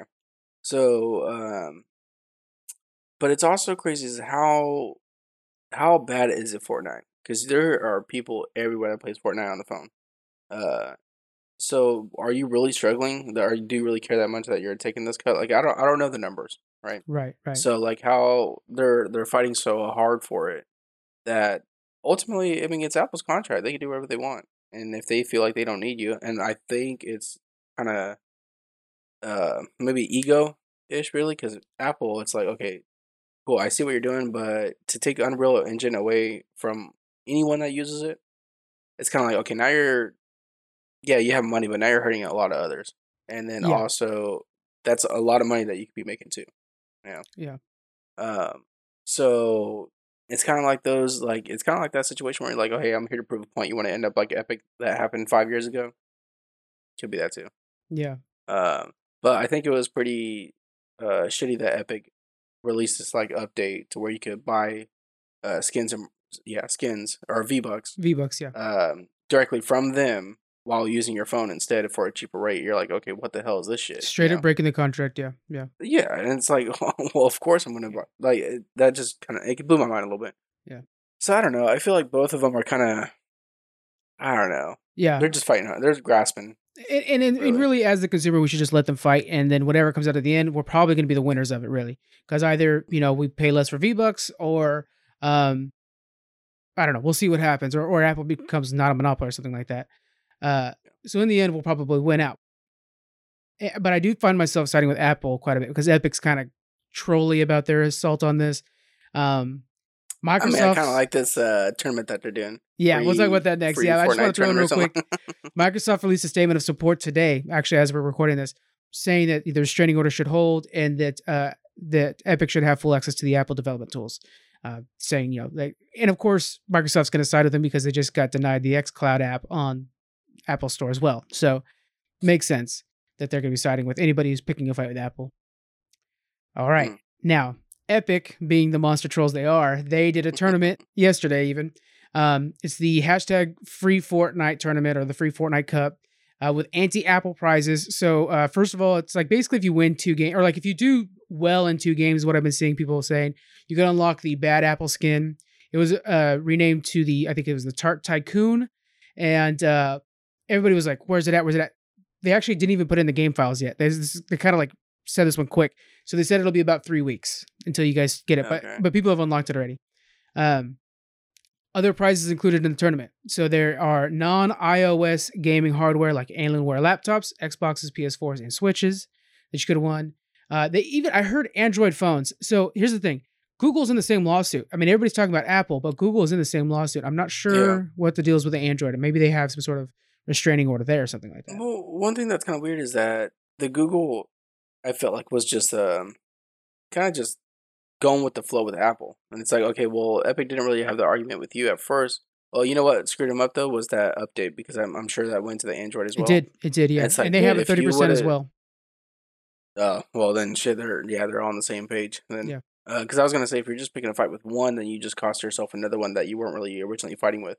Yeah. To me, that's what I, how I took it because I felt like it was really mo- mostly between Epic and Apple, and then you got Google on the side, like, okay, we'll pitch in, you know. Right. It was weird because it was like a few hours after the explosion between Apple and Yeah. But then Epic. So, I mean, we, we talked about it last week, but one of the big things I dislike, and, it, and you had mentioned it, is the way Epic went about this. It's Yeah. like this, like we're gonna put out at a cheap price so that you guys purposely attack us. Oh, you attack us. Oh, look, we already have a, a pre-made ad that looks too clean, and we have the Yeah. lawsuit already ready to go.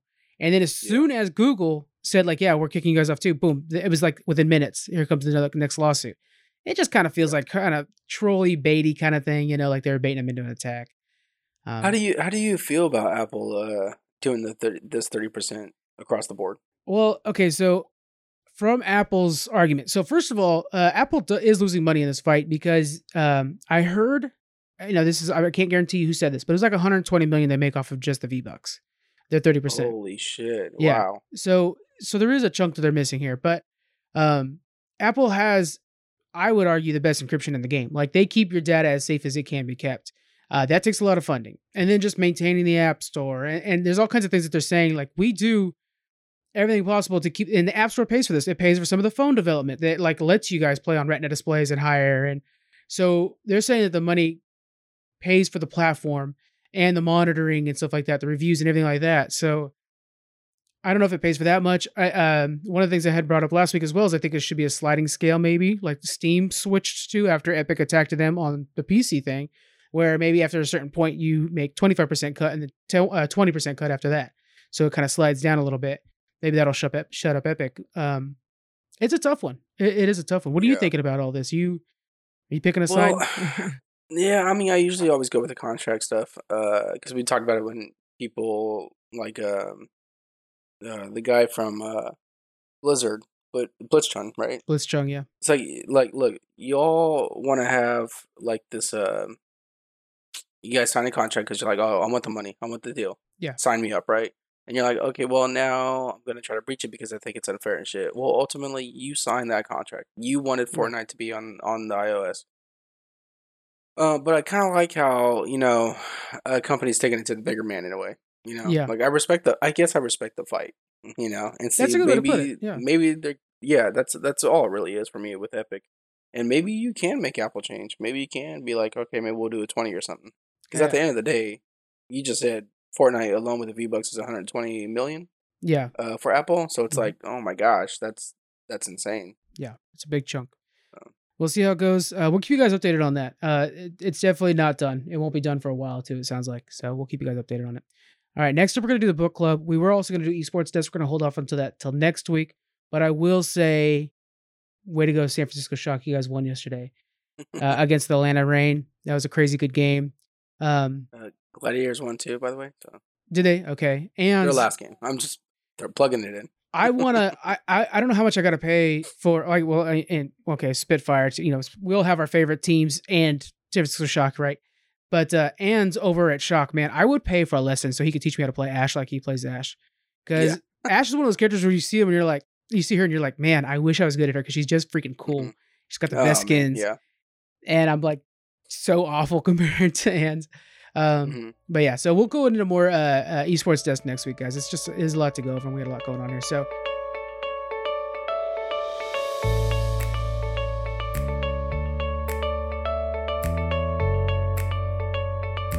But let's get into the book club. We are talking about Shadows Rising by Madeleine Roux. Uh, we're gonna do something a little interesting here, guys. What we're gonna do is we have the Tupperware topics is coming back from the early days of the podcast. We're gonna pick out ten questions and we're gonna go back and forth on those.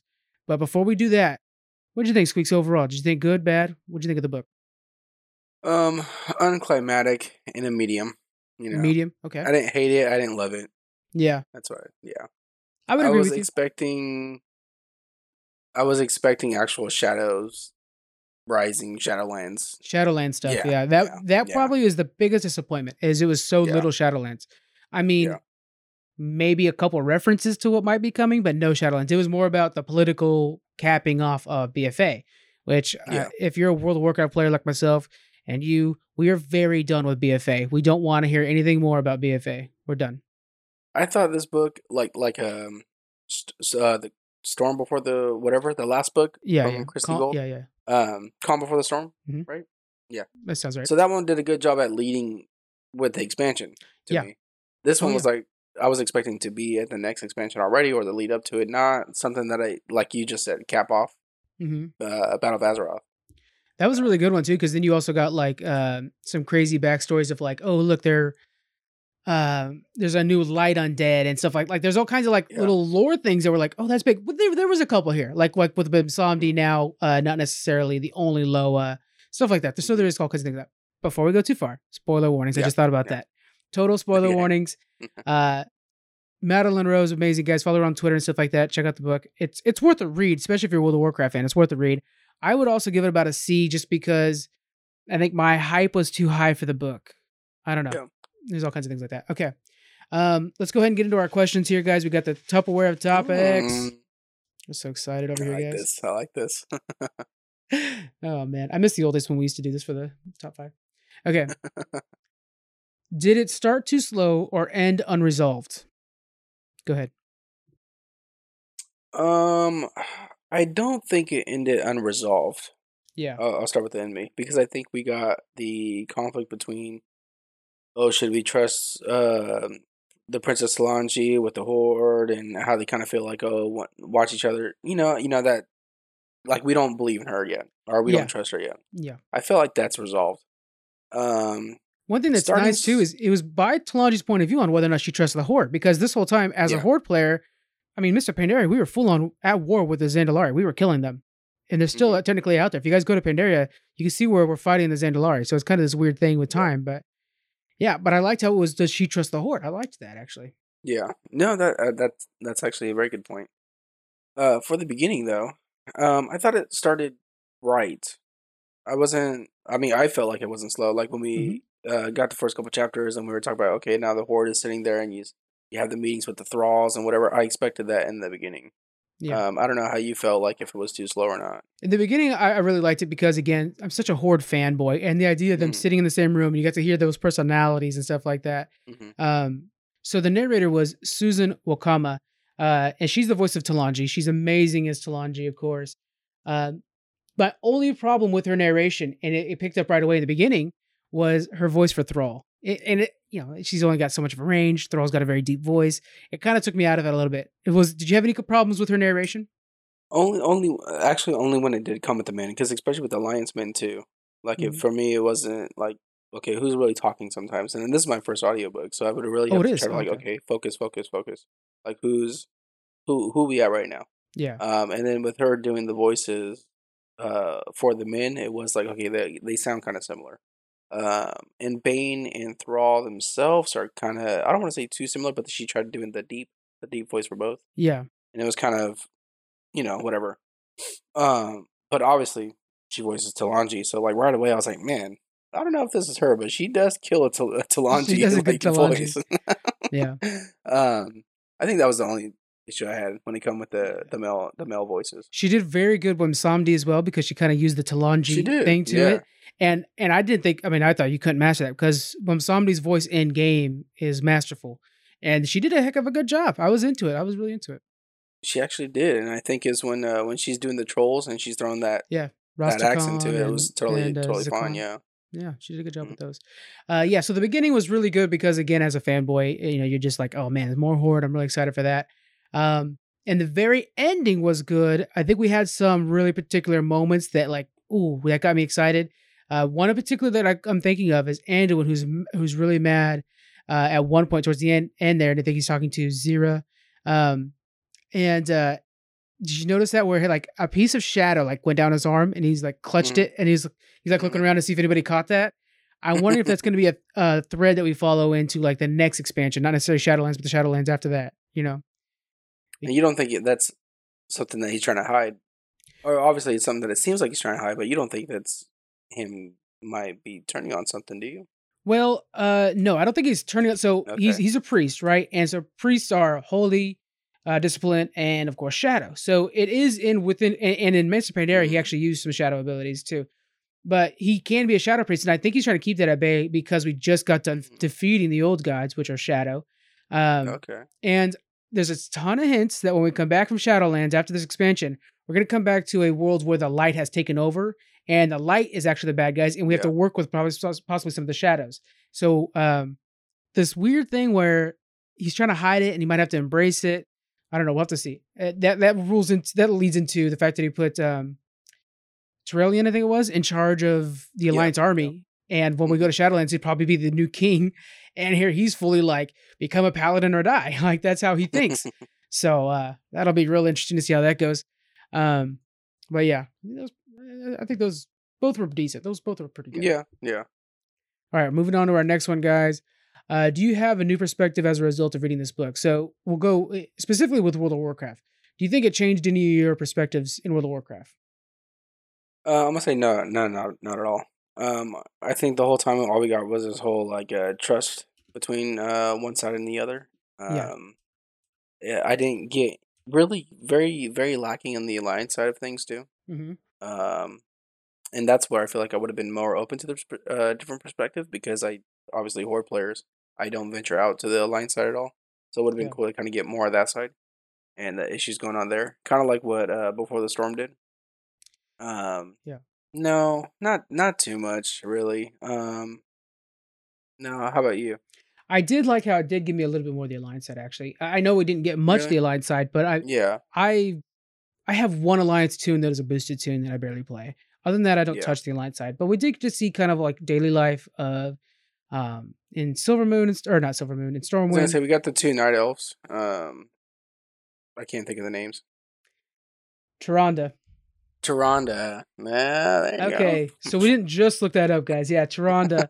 um, yeah, we got more of them, and she's you know right now she's kind of losing it a little bit. We got a little bit of She uh, is. Yeah, that's kind of neat. feature that. Uh, I really so there's one particular chapter that was almost like not needed. And actually, if I were to take one out, it might have been this one because it wasn't really needed. The one where Anduin goes to the bar and just has a drink, and he sees he sees uh, Jaina there, and it's kind of this awkward thing. Where like, oh hey Jaina, you know, and she's like, you gotta have your days, man. You gotta have your days where you just sneak away and be a human. I liked that uh, Yeah. that chapter. That was one of my favorites. And uh, Oh, okay. I thought you were gonna say you didn't like it. I actually, no, I, I really liked it. I it. thought it was kind of nice because you get to you get to see what uh, Anduin's actually feeling on. right. You know, we get to get in his feelings for a little bit. especially again like as a horde player you don't see much of Anduin. I do respect him a lot as you know he does seem like a pretty fair leader uh, on that side but yeah it was it was like I remember very well from the uh, cinematic for the intro to BFA when you know you're excited when Sylvanas yells for the horde and then he does resurrection and lifts everybody up, like son of a bitch you know? Um, but but he is a really an amazing amazing character to be honest with you. Uh, Yeah. okay uh, anything else you want to get on that one? No I think we're good. Um, no, no. Perspectives. Uh, Val, Val, the elf and the um, the female blood elf, yeah. Valerie, Valerie or whatever, Uh, and her relationship with the alliance uh character. yeah, Um, I think that was kind of neat for to do like perspectives. I kind of was Yeah. digging that a little bit because that's something you don't hear a lot too much with the uh, alliance and the horde being a couple. and I, I liked the end too, it's where we had um, yeah, uh, Illyria. You're talking about Illyria. Yeah, and, uh, Illyria, yeah. Well, she's she's high elf. She's not blood elf. So No, she no. actually, I know. Well, I know, I know. But if, for the World of Warcraft listeners, they're already mad that we didn't know Tyrande, so I don't want to fuck up on too much. Yeah, but she is she's actually she was high elf. Um. Anyway, so next one, were there any parts of the books you thought were incredibly unique, out of place, uh, thought provoking, or disturbing? I've got one in particular that that was probably the best part of the book, and it was the only Shadowlands part of the book. But I'll, Oh God, yeah. Um, I don't know. Um, unique. Uh, I think maybe the arrows uh flying at Bwonsamdi, Bwonsamdi. At that yeah, point Boom was yeah. pretty cool image. Uh, I don't know if that's like a uniqueness, but um, yeah, that's the only thing I can really think All of. Really, Then, I- then we Yeah, got to talk about it. The, the Yeah. death of Zekhan. He died in the fires, and we saw him Ah, actually yeah, plunge yeah. into the, and we saw chains come up, which is you know something we know from mm, Shadowlands. That is fucking the Maw, the scene. jailer, getting him to bring him into the Maw. Now he's a good person, so he shouldn't be brought to the Maw, but he is being brought to the Maw, and it kind of like it shook him, and it brought up questions like even Talanji's asking Bwonsamdi, like why was he brought to the Maw? He shouldn't have been brought to such a terrible place. Um, and then even the lead up to that, because it's one of those things where you're like, he'll be fine. He's a con. He's such a fan favorite. Um, if you guys aren't familiar with Zappy Boy, basically he was just a part of the trailer, and um, was kind of this new character, but he got the nickname Zappy Boy because the fans saw this one troll being a badass on the battlefield. Was like that guy needs to be a character, in the, and that's where he's at. That's why he's such a big character now. Um, and he's I love him because he's like, oh my god, I'm next to Thrall. That's how I am, you know.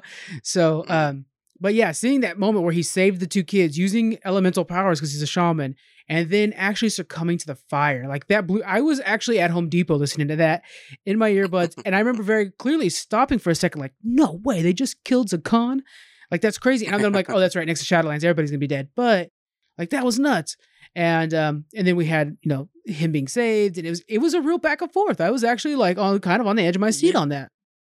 Yeah, I actually totally forgot about that part. But yeah, that what would you what would you place that as? Like a well, you wouldn't say. Well, I guess it could be kind of disturbing because it is like the chains him down. Well, it was disturbing. Uh, yeah, well, the, it was disturbing yeah. because it was so out of line for the rest of the book. Because the rest of the book was Mhm. politics. Like that was out of nowhere. Yeah. That was the one Shadowlands part. Um, Yeah. and it was, it was so unique. It was something that was, it was okay. So the middle of the book, um, to be honest with you, was was pretty slow in my opinion. The middle of the Yeah, book was a bit of a drag, right? Mhm. Um, and that one got me, and it was right in the middle of the book, and I was like, man, I'm fully in again. Uh, I needed that. I think the book needed it. But yeah. Very good. All right, let's get to our next one here. Unfolding paper. You can hear the sound effects. It's so neat. Which character in the book did you like the best? Nice and easy one. Mm. Um, man, uh, I'll go with Talanji. I know it's kind of basic, No, but it's but I like the scene. I like seeing her going uh back and forth with her decision, with her like trusting her or not, but also with like her how how having to become a leader, and then like yeah, like the politics behind that too. Yeah. Uh, what decisions are have to be made because she really went back and forth, and then sometimes I liked how that she had a uh, consult with uh Bwonsamdi himself, Yeah. and it's And like, she stood on, are up we to getting a him too. bunch? Yeah, and like, are we getting a bunch of advice from? Because I I felt the whole time because of that, I was like, okay, this this is gonna lead up to something bad to me. Yeah. Um, because I was like, we're really trusting this uh low of the death dead or Yeah. whatever, you know. Um, but it turns out, I guess, I mean, everything was fine to me. Well, yeah. like, I mean, And, and uh, one thing I really liked, we'll talk about the spoilers in this one. Um, so in the, in BFA, you know, Rastakhan, her father, basically tied the entire family to Bwonsamdi, and he's such a feared Loa. And so there's this whole thing of like she's chained to him, un, you know, forcefully. And then through the events of the book, where she's kind of standing up to him, like even more than I would say Rastakhan ever did, uh, and stuff like that, like kind of like pushing back Yeah. on him. And then at the end, when they made the agreement that no, you're not going to have to be our Loa anymore, at the end when he's like here's the knife you can cut the you can cut the ties between us and you'll be you and i'll be me and they were so tied that when he was being weakened she was being weakened so they just, they shared almost a spirit there and she said no i'm not going to cut the knife but you're going to you're going to downplay it a little bit we're going to get the other ones involved too so now she has a a, uh council of loas teaching uh, showing her the way and even Bwonsamdi, who I mean, who are we kidding? He's very busy right now because of Shadowlands. Like he's actually just kind of holding things together as much as he can, and is apparently so important that Sylvanas wants him dead. Like that was the point Mhm. of the book was we have to kill Bwonsamdi because he's the one thing that could stop us. I'm excited for that because I love Bwonsamdi, and to think Yeah. that he's going to be important in Shadowlands is great. So, but yeah, I like how now we have this new relationship. It's it's changing the lore and the fact that like he's uh just a part of her council, not necessarily the, the only one whispering in her ear. It's pretty cool. and I think it, what it leads to, to, what my feeling was the whole time, uh, it leads to, are we going to get like an, a corrupt, a corrupted uh, Talanji one day in the future, Mm-hmm. or we're going to get a super powerful one that's actually going to be loyal to the Horde and whatnot? Well, Um, yeah, when somebody was the one keeping her in the you know. horde. Isn't that neat? So then, yeah, yeah, but then, is there tricks to it? Because I feel like, okay, do we trust Bwonsamdi, Bwonsamdi all the way? You know, right. He I is mean- he's kind of a Loki, so no. yeah, But yeah. I like him a lot, so, I want to. Who who's your character? Um so uh, again, my my kind of the basic answer would be Zekhan, right? Because we did I like to get more from him. He I feel like he's the most player of all characters out there. Um but I think you were good there with Talanji because Talanji we we've gotten some from her. Like she has her own expedition in, in BFA, um, but this one we actually really got to see like the the inner thought that she has, and it was really important to see that. I think Talanji was a really Yeah. good choice. I think that's a good one. Yeah. Next up, uh, what were the main points you think the author was trying to make? And uh, I'll start with this one. Um, I think the main thing was the fact that uh, trust was so needed. Uh, it was something that Battle for Azeroth was all about, you know, dividing two factions, and uh, and then like this new thing came up, and you found out like there's something even bigger than the old gods. We have to worry about that now.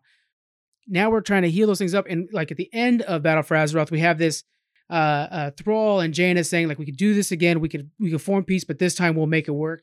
And this book, I think that was the point of this book was to show that there is trust being sown in between of those, especially when they've sent uh, Syrah over to the Alliance, which was huge because it was like holy Mhm. cow, and a note from Thrall saying this isn't the main one you wanted, but I hope this is a start.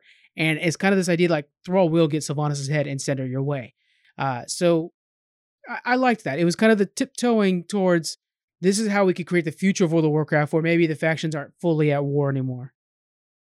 Yeah, I think you totally nailed it with the whole trust issue because that's what this whole book felt like. Mhm. Um, it was just trust between one another, and that's what eventually it started in the very beginning when uh, Thrall sent, uh, I'm gonna call him Zappy Boy, Yeah, uh, sent him to follow Talanji. You know.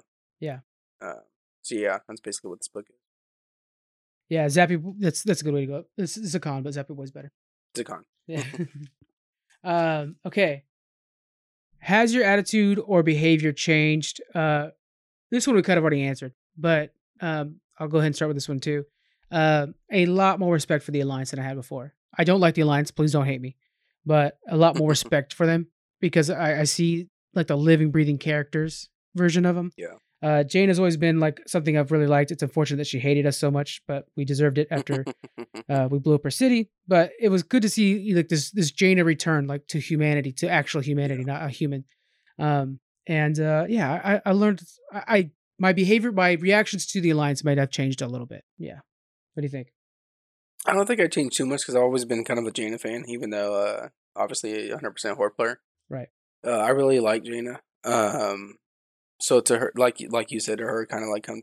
I don't want to say come to her senses, but to calm down a little bit, having those conversations with Rawl, Mhm. uh, meeting and to do whatever they were going to do. Um, it's kind of nice, or it's nice, even though raging Jaina sometimes kind of kind of Fun. too. yeah. Oh yeah. There's no doubt. There's no doubt. Um, but I don't think there there was so much because it was so not what we expected out of the book.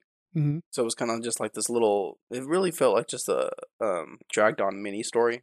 Yes, I Uh, totally agree. Actually, that goes into our next question too. Actually, but yeah. Okay, because I feel like this now. I feel like okay, where's the book that is actually going to reference Shadowlands? Yeah. Yeah. Yeah. Yeah. We'll talk about So it at the end if we don't get a question that refers to the authors because we do need to talk about the change of authors in these novels Yeah. and how we Mhm. think it affected things. Uh, okay, so did it jump around too much or did it hold your suspense? I don't think it jumped around too much, and sometimes I kind of wish it did really because I feel like Okay. we stayed with one character the whole time. Because obviously, like the last ones, we went with like, okay, now we're back in Stormwind, now we're back in this, now we're back, back in this. Now I'm actually okay with that because they do a really good job at like, okay, like the like how the chapters are labeled on paper. Yes. Stormwind. Okay, now I know I'm in Stormwind, and this is what I'm reading on. I'm continuing the story that two chapters ago was like that. Mhm. I think uh, author wise Christie Golden did a great job at making sure that I felt like I know where where I'm at in place. Yeah. This one I was like, okay, now we're Zuldazar. Now we're in uh I can't remember all the areas, but okay, now I'm in Zuldazar again. Mhm. And then um you know, I just it just felt like one straight story. Yeah, you make a good point there. Uh, if you were not a World of Warcraft player, they didn't describe the cities very well. They didn't describe the settings very well. Like they Yeah. would say Zuldazar, and I'm like, okay, yeah, Golden Palace, yada yada yada, pyramid, dinosaurs walking around. But if I, I didn't feel like they were transporting me there as a new person to Azeroth, but as a person who's already been there. Um, so I think like like Orgrimmar stuff like that, they, they could have done a, a little bit better. Madeleine could have done a better job explaining that. I think personally. So then basically, yeah, if you're not a WoW fan, then you would I mean, there was no way you would understand this book, but I guess that goes with most books, uh, with the WoW series. Do you think so? Because I, because some of them, I no, you know, because I gotta, I gotta disagree on this one. Mhm. I one of my favorites out of, out of Golden is um the Arthas one, and I, I can remember it visually very well. Like she sets up uh, being at the Howling Fjord, and like uh uh I forget, they're like basically goats. They're eating up the grass, and she said she's explaining how the wind is blowing through the grass, and I was like, oh, I'm transported there. As a World of Warcraft player, you could picture it, but even if you weren't a World of Warcraft player, you're like, I'm seeing that grass, I'm feeling that wind. I don't know. I thought, Okay. you know, I don't know. Then maybe we then okay. Then I haven't read out this one. Obviously, I'm pretty much starting from before the storm. But then maybe that's a good point that it's like okay, with the authors that who can really make us feel like we're actually in there. Besides, like okay, well, I don't need all that. Kind of like the World of Warcraft movie in a way. Like Mhm. okay, you don't need to explain what a priest is. When we saw him right off the bat, we knew what he was. Right. You know? Right. Uh, so I guess in this book, we're expected to already know what's going on. Well, who's who? Yeah. Yeah. So. All right, we got a few more here. This next one is Is there anything left unresolved or ambiguous? Um, unresolved. Well, the whole Shadowlands thing, for one thing, we, we didn't get enough. We heard, we kept hearing rumors of like something's wrong on the other side, and oh, um, the shamans are saying something's wrong with the afterlife, but they didn't really address it. And then, of course, the big thing was when, yeah, Zekhan died, we saw these chains, and then when Samdi kind of said, like, I'm saving people from going all the way through there. All the trolls your father have been saved from going all the way through. They're going to my, which I don't know if you know this or not. That place he's referencing where he's sending people to instead of going to the Maw, that's actually a dungeon in the next expansion. He's talking Oh, about. shit. Yeah, we're That's actually going to visit that. Yeah, at, at uh, uh, Bwonsamdi's request and uh, Oh, kill some people. Yeah, it's pretty cool. That's badass. Yeah. So um so there's that. I, I really felt like especially if you weren't like gonna play Shadowlands, which I don't know if a lot of people are, you know, reading this book and not doing that. But man, then you're like sitting here like, well, what's going on with the afterlife? There's you guys left that way too open. yeah. There's nothing saying that, you know, we have the epilogue that basically shows the Sylvanas trailer for Shadowlands. Too too loose, man. I think it was too and that's loose. the only fucking Shadowlands we got out of uh, this book called Shadowlands. Shadow, yeah, Shadows Rising. Rising. Yeah, yeah.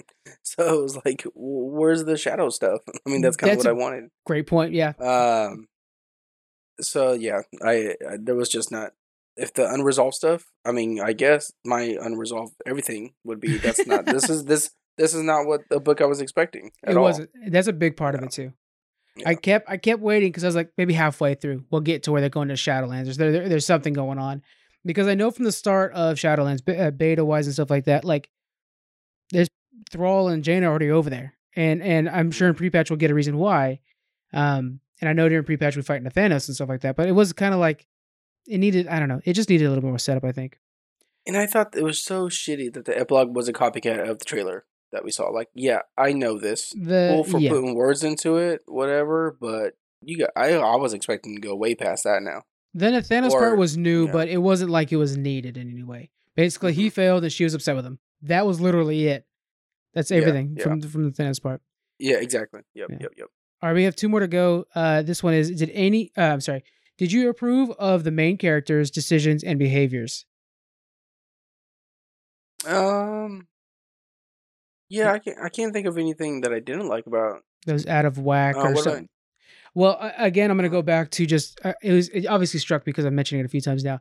But when Rasta, when I'm sorry, Zekhan ended up launching those two kids with like air abilities out of the the thing right there, it really inspired me as a horde player. Uh, kind of like man, that's kind of the Saurfang because he actually was he kept hearing Saurfang's voice, kind of like giving him um, advice. And it was like that Saurfang rubbing off on him. Like that's the honor part of the horde rubbing off on him and stuff like that. So I just was really inspired by that as uh, a player of the game. Um, because if you're an alliance player looking at the horde, I think there's this generalization of like we're just the bad guys. We're not. We're not that. We're you know technically the horde's refugees and stuff like that, and and just a band of misfits that are working together to try to prove themselves and survive. And I, I liked that. It really made me proud of the horde, and I thought that was the behavior that I would make as a player. I really liked that. That was really good. Yeah. Oh, shit. I like how you went to your feelings. I, I don't know. Um, I don't know. I don't. I don't. I don't. I don't really have an answer for this question to be honest. I Okay. just feel like, yeah, there's. Uh, but that's so. I don't know. It's so bad at the same time because it this. I want to super bash on this book, but it was just so uneventful that I kind of just. Yeah. Yeah. I'm along for like a. book. It's like riding the Jungle Cruise. You know, You're like okay, this is cool. Yeah. I I was looking forward more to an Indiana Jones uh, ride. But the line was too long, so you're like, oh shit, I'll just settle Yeah, with this. You just go with a single rider and you're all right, man. You, by the way, Yeah, you ever do like, I single rider on Indiana Jones? um, I don't think I've ever done single rider on Indiana. Oh, you gonna get you gonna get tired of Indiana Jones. I'm telling you that right now. You go through Yeah. that thing so fast as a single rider, it's unreal. That's one of the best. Man, I miss Disneyland so freaking much. Oh gosh. Yeah. Okay, let's get Yeah. back to this. Now we're just getting depressed. I know. Last one here. Uh, do you wish it was told from a different perspective? Mm, well, uh, for the setting that it's in, I was okay with it. I think it was Uh, okay. it yeah, I think it was too much Solange, really. Yeah, but I did um, like I that a lot of it was. Solange in a way was okay. because we needed more of this new leader within the horde. you Leader. know? Yeah. Yeah. Yeah. Um, that, that's really it. Really, I think it was good for what the story was about. Yeah, I think it was fine. I, I I wish we actually got more from Anduin's position uh, uh, perspective. We did just didn't get a lot of the alliance right. Um, I was gonna say, yeah, I would like to see. I would have liked to see more Alliance side. we didn't get any. Did we get any from Flynn? I know we got some from Shaw, but did we get any from Flynn, the pirate? Because I don't think we got any of Uh, it from Flynn's point of view. That would have been pretty cool. he was the one life. locked- He was the one locked up. No, right? that was Shaw that was locked up. Flynn was the one that ended up going back for him, or going back, you know, to save him. Yeah, not point of view, huh? It would have been cool to hear his point of Um, view on Shaw. Well, we got Shaw's point of view on Flynn. Let's hear Flynn on Shaw.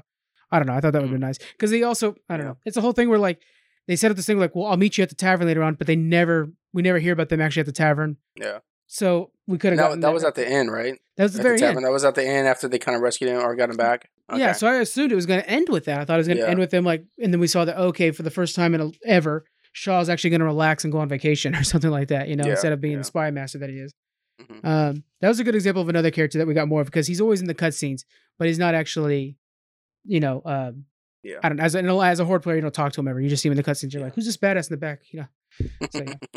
Uh, okay, so yeah. overall, just revisit that real quick. Um, slow. It was it was okay. It just wasn't what I was expecting. I think is the main main purpose of this. and that's what I think we're always going to hold on to. That's not what we were expecting because obviously, Yeah. if you're going to say Shadows Rising, there was no Shadows Rising at all. To be honest. Yeah. Um, And uh, to me, I always just say it's it was very uneventful because even the Mhm. last battle scene, I wasn't even really hooked into that. I think the only part that I was like, "Oh, this is cool," was uh, if correct me if I'm wrong, and they were teleporting to Zuldazar. Yeah. right? Oh, I like that part. I do like that part. When all of a sudden there's like a bunch of hordes Yeah. showing up and they're like, it's an invasion. like, no, no, no. Yeah, Yeah. And I thought that part was, I was like, "Oh, okay, I'm going to try to get into it," but then ultimately, I was like, "Yeah, I'm still kind of just." It was And a I bit feel like before we actually got to the battle after that. And I feel like the battle scenes were just like one chapter long, right? They, it was I only mean, one feel like chapter. chapter, I think, was- 31. I think that was it. It was just the big battle. I had to wait thirty. I had to wait. To, I had to go through thirty chapters to get to that one. yeah. No, know? seriously. yeah. Um, so yeah, uneventful for sure for me. uneventful and, and uh, you know there's a lot of this where like christy golden did such a good job with her books and she's now writing for world of warcraft that we kind of expected some of that you know?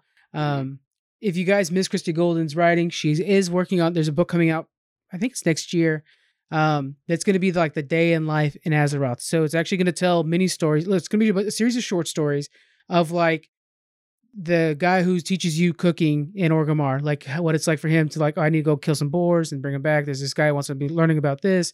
It's gonna be like the day in life of just like random people in Azeroth. So I'm hoping That's that'll be gonna be awesome. yeah. Oh, good. I'm excited. I'm happy to hear that. yeah. I think that's gonna be awesome. Yeah, you know, we talked about this before. I've got back char- backstories for my characters. One of them is my hunter on uh, Ner'zhul. He's he's this guy who pretends like he's the sheriff of Orgrimmar, but really he's just kind of losing it, and he walks around with a gun protecting people. So I'm excited to hear like the like the little day to day life stuff. Um, Yeah. But that's coming up, and we'll probably make that an audio book when we do that. We'll have to make that one oh of our reads. gosh, I just want to hear the life of a barbershop. How many times do people go in there? Oh, dude, like, there's get a a whole facial done. Oh, you got to see because they, they're now in Shadowlands. They're giving you like the ability to change your gender, change your face, Yeah. change everything. There's a Oh, video, man. cartoon somebody made of like this barber, this barber retiring and give it to the other guy's like, I don't want the job anymore. And then he's like, I want to become a woman, make it happen. it's just so funny. I'm like, oh my god, I'm just a barber, but it's a lot of fun. Uh, okay, so Oh, we have the poll we put up on our social media, guys. Thank you guys so much for voting uh, to see what we should be listening to next. Uh, and you guys chose The Sandman by 50, it's 54% winner. That was your pick, Squeaks. Uh, I'm excited for it. And, and we already had people saying, like, that is amazing. You're going to love Sandman. Um, and this is going to become a Netflix series. I don't, I don't know if we mentioned this, but it's going to Oh, be a Netflix shit. series coming up. So that's good too. Well, really? So is it gonna stick with Netflix? Because I know this is DC, and I DC did that HBO Max deal. So, Yeah, I well, it's it's like yeah, uh, yeah, it is it is Netflix. I don't know why. Uh, yeah, it should be HBO Max, but yeah, they already made the deal with Netflix, so hopefully it's good. Okay. We'll have to see. Sure. Um, uh, I started the book because I was confident it was going to win. So it's uh it's really neat to um because okay, so you had one per, one voice, right? Obviously Right. with the Shadows Rising. So this one you literally have a whole cast of like talking Yeah. back and forth with each other and the sound effects. It's really neat. It's very uh, This is an audio drama, yeah. guys. So uh, if you guys want to join us on this, give us your opinion as we're reading it. We'll give this time. I try to do each chapter, but I was like, it's too hard to do each chapter. Something about each chapter. So every so often we'll jump in with something exciting. We'll throw it up on our social medias. Um, but uh, and follow us, guys, on Twitter and Instagram. We're really, especially Twitter, but Instagram. I'm trying to like we're getting popping over there. We're doing okay. Uh, if you're on Facebook and that's where the only place you follow us, head on over to Twitter, guys. Um, but yeah, so the Sandman. If you guys want to join us in listening to this, go to audibletrial.com backslash geek freaks. You can help us out. Uh, we're actually from these ads, we're getting brand new mics for Squeaks over there. He's getting a brand new mic over there, so you're gonna hear that voice even clearer. it's gonna be real classy sounding. sexy ass voice. Oh my god, I can't wait. Let me put you to sleep. uh, but yeah, thank you guys so much for joining us on uh, Shadows Rising by Madeleine Roux. We really appreciate it. We hope you guys had a great week. We hope to see you guys next week. We'll see you guys later. Bye.